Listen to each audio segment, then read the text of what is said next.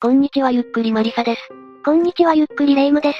本日は犯人が判明しているのに、現在も未解決となっている事件、岩手17歳女性殺害事件について解説したい。なるほど、犯人が逃走中の事件ということね。早く見つけたいわ。というのが警察の見解だが、真相を追った人が不審死するなど不可解な点が多いんだ。本日はこの事件の解説とともに、疑われている説についても解説したい。不審死って、調べちゃいけない事件なんじゃないの？まず事件の発覚は、2008年7月1日午後4時30分頃、宮城県栗原市に住む当時17歳の佐藤梢さんの遺体が岩手県河合村の川床で見つかったんだ。事件名通り17歳の被害者ね。死因は何だったの？司法解剖の結果、考察による窒息死だ。死亡推定日は同年の6月30日、首を絞められた後端から突き落とされたとみられた。素手での犯行なら、成人男性がやったように見えるわ。容疑者は分かっているって話だったわね。警察が容疑者として挙げたのは小杉さんと微妙なつながりのあった小原克行当時28歳。小原には逮捕状が出され、全国指名手配された。微妙なつながり交際関係とかじゃなくて被害者の佐藤小杉さんは、小原の恋人の親友だった。混乱するかもしれないがその恋人の名前も佐藤小杉と言うんだ。同姓同名で親友同士だったのね。あれ、でも被害に遭われたのは恋人じゃないの？それについては犯行に至るまでの経緯がある。大変失礼だが、ここからは小原の恋人の小杉さんを佐藤さん、殺害された小杉さんを小杉さんと呼ぶ。まず二人の関係だが佐藤さんと小杉さんは高校時代からの親友だったそうだ。だが2007年2月頃、ゲームセンターで遊んでいた二人に小原が声をかけ、佐藤さんとの交際が始まった。スルーしそうになるけど高校生が見知らぬ成人男性についてっちゃダメよ。この交際が関係したかは不明だがその後、二人とも高校を中退している。また小原と佐藤さんは友人の家を転々としたり、車で泊まったりといった不安定な生活をしていた。もろに悪い男の影響を受けてんじゃないの。小原は先輩に紹介してもらった仕事を数日で辞めたりと、あまり真面目な男ではなかった。そのことが大きな問題となったのは2007年5月のある日だ。佐藤さんは先輩との揉め事がある、一緒に来てくれと小原から言われる。そして言われた通り、小原と小原の弟の3人でその先輩 Z 宅へ向かう。実はこの先輩 Z こそが、佐藤に仕事を紹介した先輩だった。数日で逃げ出したんなら、いわゆる顔を潰されたというやつよね。めちゃくちゃ怒ってんじゃないの？ああ、とんでもなく怒っていたそうだ。それで佐藤さんは車で待機し、小原と弟はお詫びの日本酒を持って Z 宅に入り謝罪した。しかし、Z 先輩は収まらず、日本刀をちらつかせて脅し、小原に120万円の借用書を書かせた。実質、住所不定無職220万円は厳しすぎるわ。一体どうしたの？結局小原は借用書にサインした。しかし、保証人を求められた小原は佐藤さんの名前を書いてしまったんだ。うげ、当然その後原は、これを払うことなく逃げ回る。ほとぼりが冷めるまで逃げるつもり？マジで考え甘すぎない ?Z 先輩の怒りは時間を置いても消えるどころか深くなったようだ。携帯の人探し掲示板にこの男、金を払わずに逃げている。見つけたら連絡くださいなどと、ヤクザの ID で書き込み、顔写真まで掲載した。そして、片っ端から小原情報を集める一方、殺害をほのめかす言葉を言って回ったそうだ。これを知って怖くなった小原は、2008年6月3日に警察へ被害届を出すことにした。1年以上逃げ回っておいて、判断が遅いわよ。でもここまで追い詰めてくる先輩ってちょっと怖いわ。仕事ばっくれただけ、というのは実情を知らない言い方かもしれないけど、120万円要求ってのもやっぱり変だし。おかしいのはさらにここからだ。小原はなぜか28日以降に届けを取り下げたいと言い出した。実は届けを取り下げるためには、連帯保証人の佐藤さんの同行が必要だったんだが、彼女は警察への同行を拒否したんだ。じゃあ取り下げできないんじゃないの？というか同行拒否はなんで？別にお金がかかるわけでもないしいいんじゃないの？佐藤さんは小原に暴力を振るわれていたため、別れようと決めて実家に帰っていたらしいんだ。結局小原は単独で警察に掛け合うも、被害届は取り下げてもらえなかった。ここから事件に向けて、急速に事態が動き出す。6月28日、小杉さんは小原から電話で呼び出される。交際相手の親友ね。でもなんで呼び出すのかな？直前まで小杉さんと一緒にいた男性によると恋の悩みについて相談をしたいと持ちかけられたという。この時、彼女は冗談っぽく、私、殺されるかもと言っていたそうだ。うん、小杉さんは Z 先輩の揉め事に一切関わっていないわよね。その日の午前9時頃、田野畑村に暮らす次男宅に一人で現れた時には、小原の車の中に小杉さんの姿はなかった。ねえ、小杉さんはどこに行ったの？そしてその後小原は、6月29日午前7時頃、佐藤さんの携帯に右手の負傷を見せるかのような写真を送りつける。どうやら事故に遭ったことを知らせたようだ。この日の午後7時過ぎ、次男夫婦に付き添われた小原は、岩泉町の病院で右手の怪我について診察を受けた。医師は、握ることも開くこともできない機能障害だったという。いや、小杖さんはそしてこの怪我はどうやってできたのよ全然わからない。そして小原は6月30日と7月1日の2日間の日中を旧友の家で過ごす。しかし30日の午後9時過ぎ、被害届取り下げの相談を受けた小原の父が、久慈署の千葉警部補に被害届の取り下げを求めている。だが、あと2、3日で犯人を逮捕する。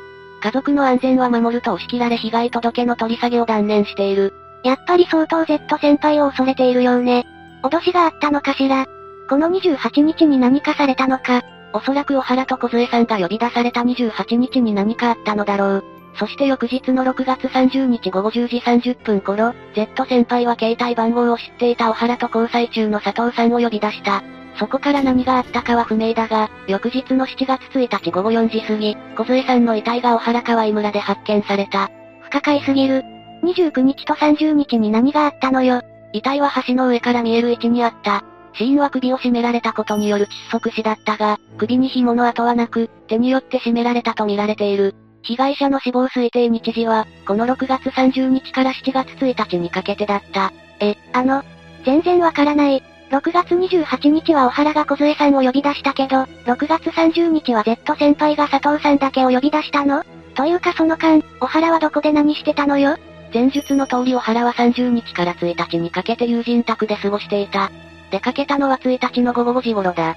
戻ってきたのは午後7時30分頃で、友人によると、その時の小原は様子がおかしかったそうだ。小原は友人に抱きつき、この町にいられないと泣いたという。その後の小原だが7月1日午後9時過ぎ、自損事故を起こしている。明らかに変になってる。小原はその日の夜、両親にかくまわれるように実家の居間で横になった。ところが翌朝、小原は隙を見て自宅から逃げ出す。そして親戚に頼み、宇野巣断崖の手前約1.5キロのところまで送ってもらい車を降りた。もしかして未解決って、自殺したからってことなの？実際その後、自殺を思わせる行動をしているが実行はしなかったと思われる。午前9時27分、小原は自殺をほのめかすメールを弟と佐藤さんに送信。また友人男性に今から飛び降りるところだ、世話になったと電話をしたそうだ。驚いた友人はバイクで宇野巣断崖に駆けつけたが、友人が到着した時、小原は崖に座って誰かと電話をしていたらしい。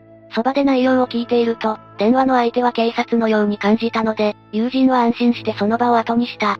警察まだ安心できないんだけど、他にもメールを受け取った佐藤さんは、警察に様子を見に行ってほしいとお願いしている。だが警察は動かなかったそうだ。そして結局小原は、午前10時半頃の弟への電話を最後に忽然と姿を消しているんだ。え、やっぱり自殺したってこと？そこの部分がはっきりわからない。小原が残したと思われる所持品は翌7月3日午後3時半頃、たまたまウノス断崖を清掃していた役場職員に発見された。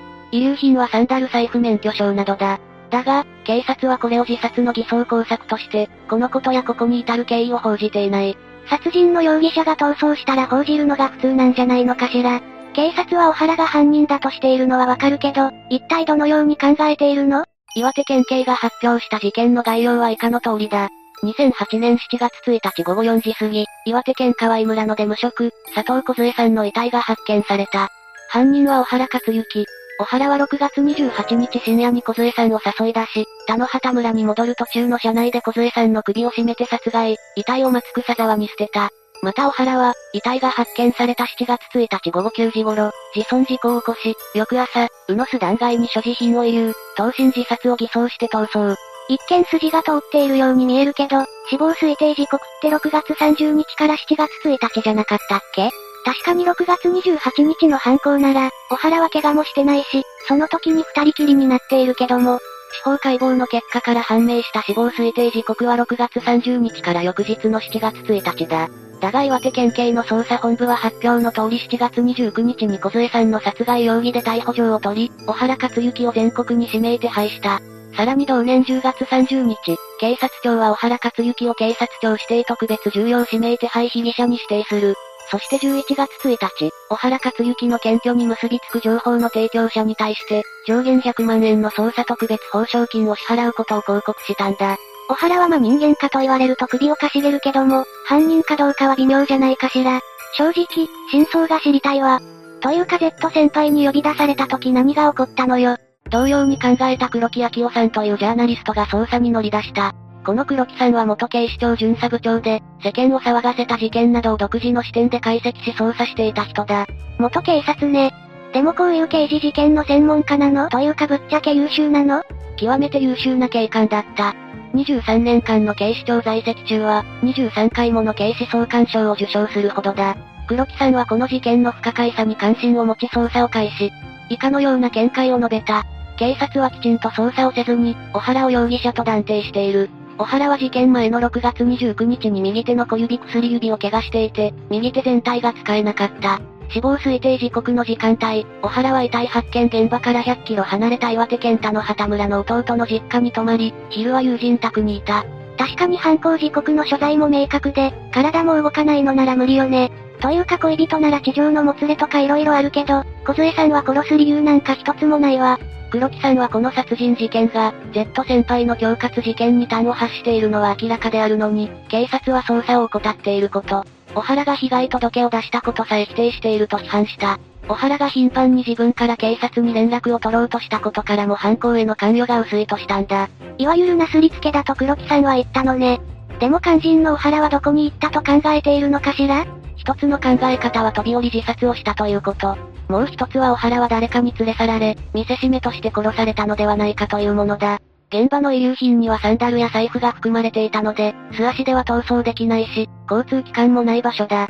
連れ去られたと見るのが無難そうね。黒木さんの結論は小原は逃げてないし、犯人でもない。またそもそもきちんと捜査をしていれば、無関係の小杖さんの殺害も防げたというものだった。そして2009年5月、黒木さんは会見を開き、同姓同名の佐藤小杖さんが二人いることを世間に発表した。警察に情報提供書を提出したが、警察が動くことはなかった。この時まで佐藤小杖さんが二人いることに気がついてなかったの？しかも動かないってどういうことなの？